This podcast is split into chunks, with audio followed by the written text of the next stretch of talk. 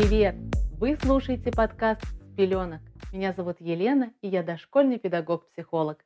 В этом подкасте я рассказываю о дошкольной педагогике и психологии и делюсь практическими навыками. Мы обсуждаем, как отучить ребенка от памперсов, как научить детей читать и что делать, когда приходит время детских кризисов. Ну и о многом другом. Сегодня мы с вами поговорим о детских простудах. Иногда нам кажется, что маленькие дети постоянно болеют. То кашель, то насморк, то температура. Неужели у них такой слабый иммунитет и с этим ничего нельзя поделать? Если ваш ребенок болеет часто, это абсолютно нормально. Это означает, что ребенок постоянно сталкивается с какими-либо источниками инфекций и не может вот в этом моменте им противостоять. Значит, что-то в его организме не срабатывает в рамках защиты иммунитета. В среднем ребенок дошкольного возраста болеет ОРВИ 6-8 раз в год. Если мы это все суммируем, то получится 3-4 месяца в году. А так как болезни часто приходятся на осенне-зимний период, то родителям кажется, что они не вылезают из больничных. Каким бы ни был хороший детский сад, 80% детей в период адаптации будут болеть, и это абсолютно нормально. Естественно, что родители встревожены, они хотят поскорее выбраться с этих больничных. И если у вас есть возможность отдать ребенка в сад не в сентябре, когда отдадут все, а чуть пораньше, то, возможно, вы либо избежите каких-то серьезных болезней или частых болезней, либо эти болезни пройдут в более мягкой форме и в более приятное время. Согласитесь, летом болезни проходят гораздо быстрее, чем все-таки осенью или зимой. Можно заметить, что ребенок до сада практически не болел или болел очень редко, но как только он пошел в детский сад, болезни идут одна за другой. С чем же это может быть связано? На самом деле причин несколько. Первое – это новый образ жизни и новое окружение. Ребенок начинает жить по абсолютно новому режиму. Дома он спал, ел, играл в игрушки, когда он хотел, или тогда, когда это было уместно в вашем режиме. Но когда дети попадают в сад, они чувствуют на себе некоторое давление нового ритма жизни.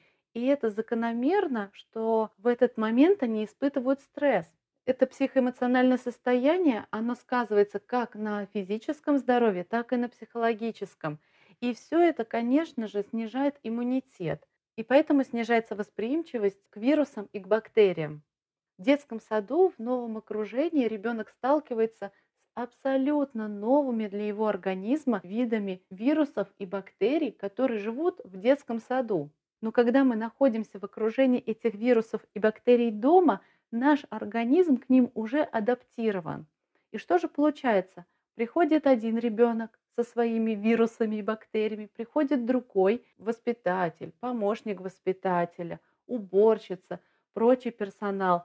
И вы представляете, какая каша из бактерий и вирусов, принесенных извне. И если в этот момент организм ребенка находится не в самом лучшем своем состоянии, да, если иммунитет понижен, конечно же, чужеродный вирус или чужеродная бактерия, к которой ребенок еще не привык, которой у него нет устойчивости, естественно, она быстренько попадет в его организм, и ребенок заболеет. Конечно, болеть это неприятно, но я хочу вас обнадежить, что Каждое перенесенное заболевание формирует иммунитет, который уменьшит вероятность следующего заболевания. Еще один такой момент, который я обнаружила, работая в детском саду.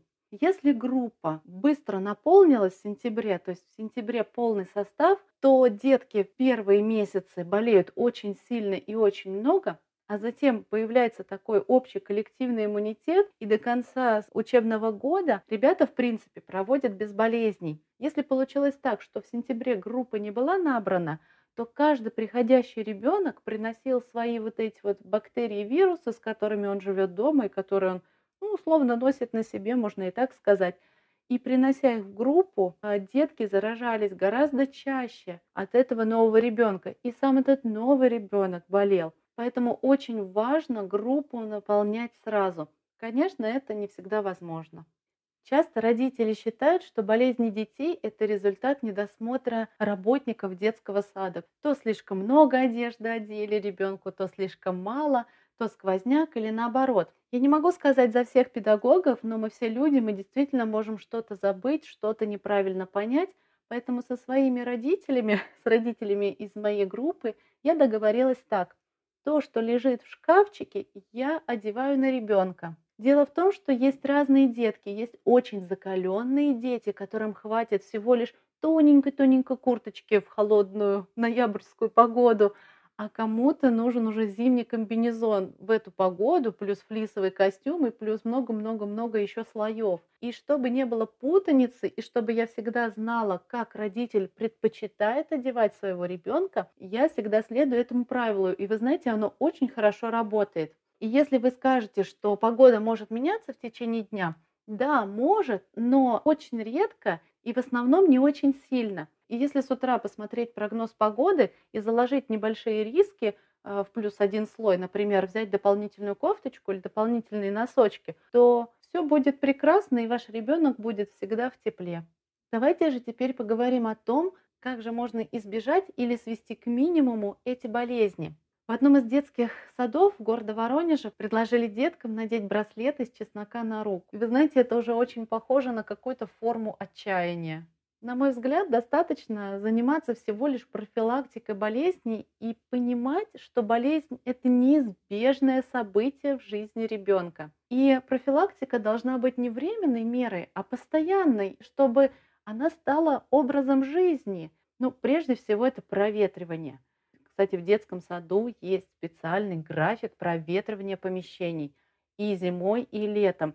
Настолько хорошо все прописано, когда и как, в каком формате даже должно быть открыто окно. Это требование очень хорошо выполняется в детском саду. У нас в расписании есть такое понятие, как PP-time. Это время, когда мы прекращаем любую деятельность и идем в туалет, и потом все дети моют ручки. Если ребенок не хочет в туалет, то он просто идет и моет ручки. Это очень хорошо влияет на снижение заболеваемости. Следующий момент профилактики – это увлажнение воздуха. Вспоминая свое детство, я помню, как мы зимой постоянно мерзли, постоянно было холодно. И в детском саду, и в школе, и дома. Сейчас я себе такое представить даже не могу, потому что в детских садах батареи работают так сильно, что просто с ума сходишь. А в некоторых детских садах есть еще и пол с подогревом. И здесь незаменимый предмет будет увлажнитель воздуха, потому что без него воздух очень сухой. Когда слизистые ребенка высушенные и потресканные, бактерии, вирусы очень легко проникают в организм почти беспрепятственно. Еще один формат профилактики – это поддерживание режима сна и бодрствования. Это отдельная тема для разговора, но надо сказать о том, что постоянный недосып снижает иммунитет, и у организма просто не остается сил бороться с вирусами. Я, конечно, очень хорошо понимаю родителей, что сон ребенка – это настолько непостоянное явление, но это тот момент, к которому надо стремиться. Следующий момент – это гулять, гулять, гулять и гулять именно на прогулке, именно на улице укрепляются нейронные связи. Всю ту информацию, которую получил ребенок в помещении, будь это сад или на каком-то кружке или на занятиях, все это формируется в единое целое и образуются устойчивые нейронные связи именно на улице. Про то, как мыть руки, у меня есть две интернациональные истории, как к этому относятся в других странах. Одной из этих историй я была лично свидетелем. А, как-то в марте, во время каникул в нашем саду, мы поехали с мужем во Францию. И в одном из музеев мы встретили огромную группу четырехлеток, которые тоже пришли на экскурсию. И у них настало время ланча, но в этом музее не было какой-то большой столовой или кафе. И что сделали дети? По указанию, конечно же, воспитателей. Дети сели прям на землю, на асфальт, а это был март. И даже не помыв руки, они начали есть. В тот момент я испытала огроменный шок, потому что для меня это вообще непонятно, как можно прикасаться к еде, не помыв руки. Этот момент гигиены настолько сильно у нас отличается. Посмотрите, насколько разный менталитет. Ни один из педагогов даже не дал деткам влажные салфетки. Во Франции просто более спокойное к этому отношение, что иммунитет должен сам справиться с какими-либо бактериями. А вторая история про деток из Швеции. Я слушаю подкаст, мой самый любимый, это «Давай по чесноку», я уже его упоминала. А две девушки из Швеции, у них пять детей на двоих. И они рассказывали, что в феврале каждый год в их стране постоянно все болеют кишечным гриппом. Начинается все с деток и переходит всем членам семьи. И это каждый год. У них даже выдают специальные больничные, которые имеют название, что это кишечный февраль. Оно, конечно, более грубое название, которое я не буду упоминать в подкасте, но для этого больничного, для февральского больничного по вопросу кишечного гриппа даже есть отдельное название. Когда весь мир охватила пандемия коронавируса, все люди начали чаще мыть руки, значительно чаще. Что случилось в Швеции в 2020 и 2021 году? Количество кишечного гриппа сошло на нет. В этом году вся Швеция повально не болела кишечным гриппом, просто потому что люди, особенно дети, да, с кого и начинался этот кишечный грипп, просто мыли руки. Кстати, еще девчонки рассказывали о том, что если детям в саду выносят какие-то снеки или какую-то водичку на улицу, то дети не моют руки. Они вот как в песке в земле ковырялись, этими же руками берут и едят.